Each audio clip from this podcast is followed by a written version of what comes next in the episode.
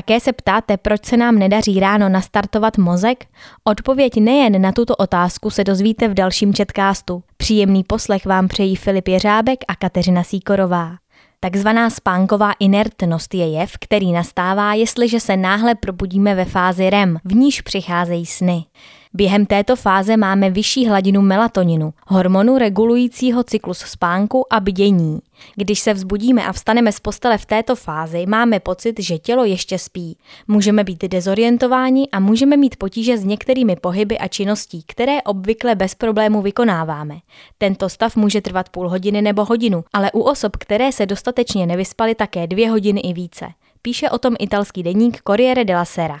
Účinky spánkové inertnosti můžou být závažné či přímo zničující, především jsme-li na pracovišti nebo neseme-li zodpovědnost za jiné lidi. To nejmenší, co se může stát, je to, že si doma vylijeme kávu nebo narazíme do nábytku. Spánková inertnost se také projevuje po příliš dlouhém zdřímnutí po obědě, které trvá déle než 20 minut.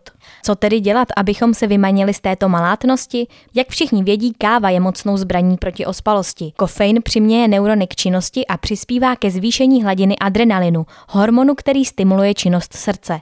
K rychlému probuzení může pomoci i otevření oken. Světlo zvyšuje hladinu hormonu kortizolu, který je jakýmsi vnitřním alarmem. Ranní procházka je dalším způsobem, jak se pořádně probudit. Pohyb totiž přispívá ke zlepšení pozornosti díky zvýšení tělesné teploty a prokrvení mozku. Když se potřebujeme rychle nastartovat, je lépe nejíst ke snídani mnoho cukrů. Glycidy dodávají krátce trvající energii, po níž následuje její prudký pokles. Experti doporučují snídat proteiny, například vejce, které nám zajistí dlouhodobé fungování mozku.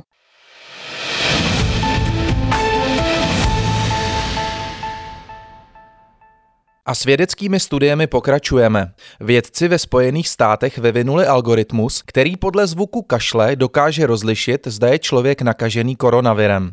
Úspěšný by měl být i v jinak bezpříznakových případech, jelikož umí rozeznat klíčové rozdíly covidového kašle, které neodhalí lidský sluch. Algoritmus fungující na bázi umělé inteligence vytvořili vědci z prestižního Massachusettského technického institutu. V testech u lidí, kteří byli pozitivně testováni na koronavirus, vykazoval algoritmus úspěšnost 98,5% a 100% u lidí bez dalších příznaků. Na základě algoritmu by tak mohla vzniknout aplikace. Vědec a spoluautor studie Brian Subirana řekl, způsob, jakým vytváříte zvuk se mění v případě, že máte covid nebo jste bez příznaků. V praxi by podle studie bylo možné algoritmus využít ke každodenním kontrolám studentů ve školách, pracovníků či u široké veřejnosti, například v hromadné dopravě. Odborník na umělou inteligenci Callum Chase označil projekt za klasický příklad jejího využití. Jde o stejný princip, jako kdybyste do stroje nahráli spoustu rentgenových snímků, aby se naučil detekovat rakovinu.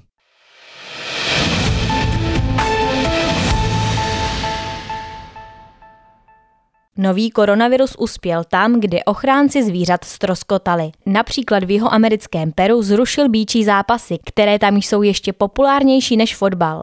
Nejslavnější korida v zemi, Feria del Señor de los Milagros, která se měla konat v arénách Ačo v Limě, byla zrušena, aby se zabránilo šíření nemoci COVID-19.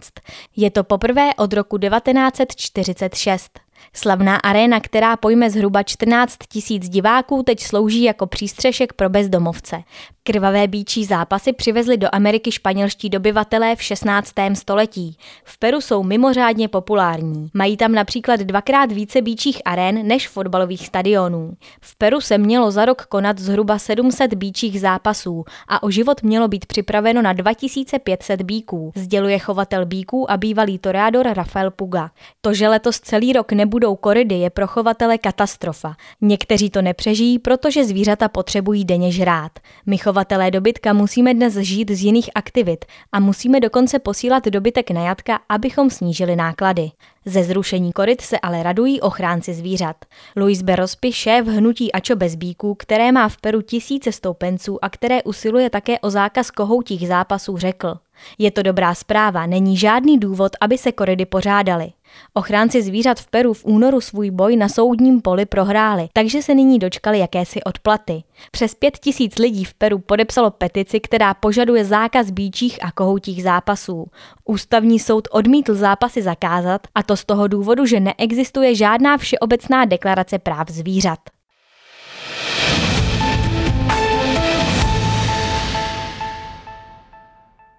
To v Bruselu kvůli šíření koronaviru zakázali přinejmenším do 19. listopadu prostituci. Opatření se týká ulic i zařízení určených i neurčených k této činnosti.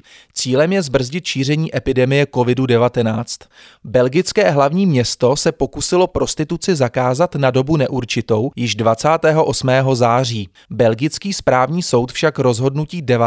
října zastavil, protože podle něj nespadá do kompetence města. Virus COVID-19 se také může přenášet kontaktem. Prostituce vyžaduje ze své podstaty blízké a opakované fyzické kontakty s různými po sobě jdoucími osobami, během nichž nejsou respektovány odstupy. Taková činnost je v rámci epidemie velmi riziková.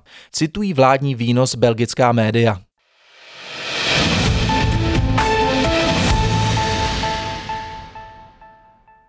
A od koronavirových zákazů k zákazům v BBC. Podle nového šéfa britské veřejnoprávní stanice BBC Tima Davyho by její zaměstnanci neměli na sociálních sítích vyjadřovat soukromý názor na veřejně probírané otázky, politiku nebo kontroverzní témata. Pokud nová pravidla nebudou dodržovat, je prý připraven přistoupit k disciplinárním řízením. Zaměstnanci by také nově měli ve veřejné databázi uvádět informace o svých příjmech mimo samotnou BBC. Stanice podle nového vedení BBC musí dbát na to, aby vystupování BBC bylo objektivní a nestrané a pouhé prohlášení na profilu, že se jedná o soukromé názory nevyjadřující názory BBC nestačí.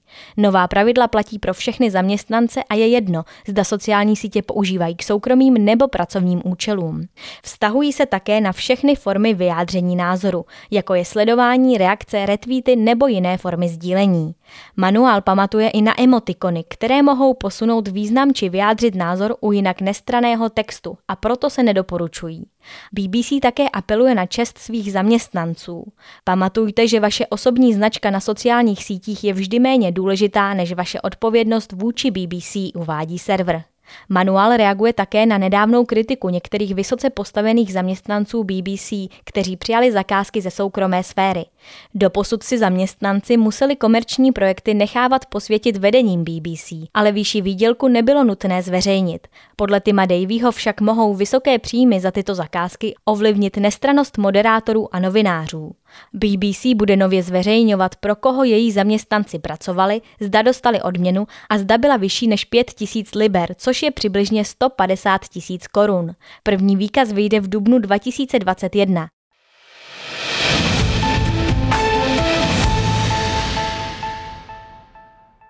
A s prvním listopadovým četkástem i první vánoční zpráva.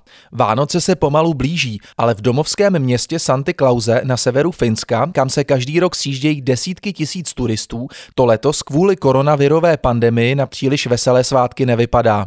Země totiž přijala přísná opatření a většinu zahraničních turistů přes hranice vůbec nepouští.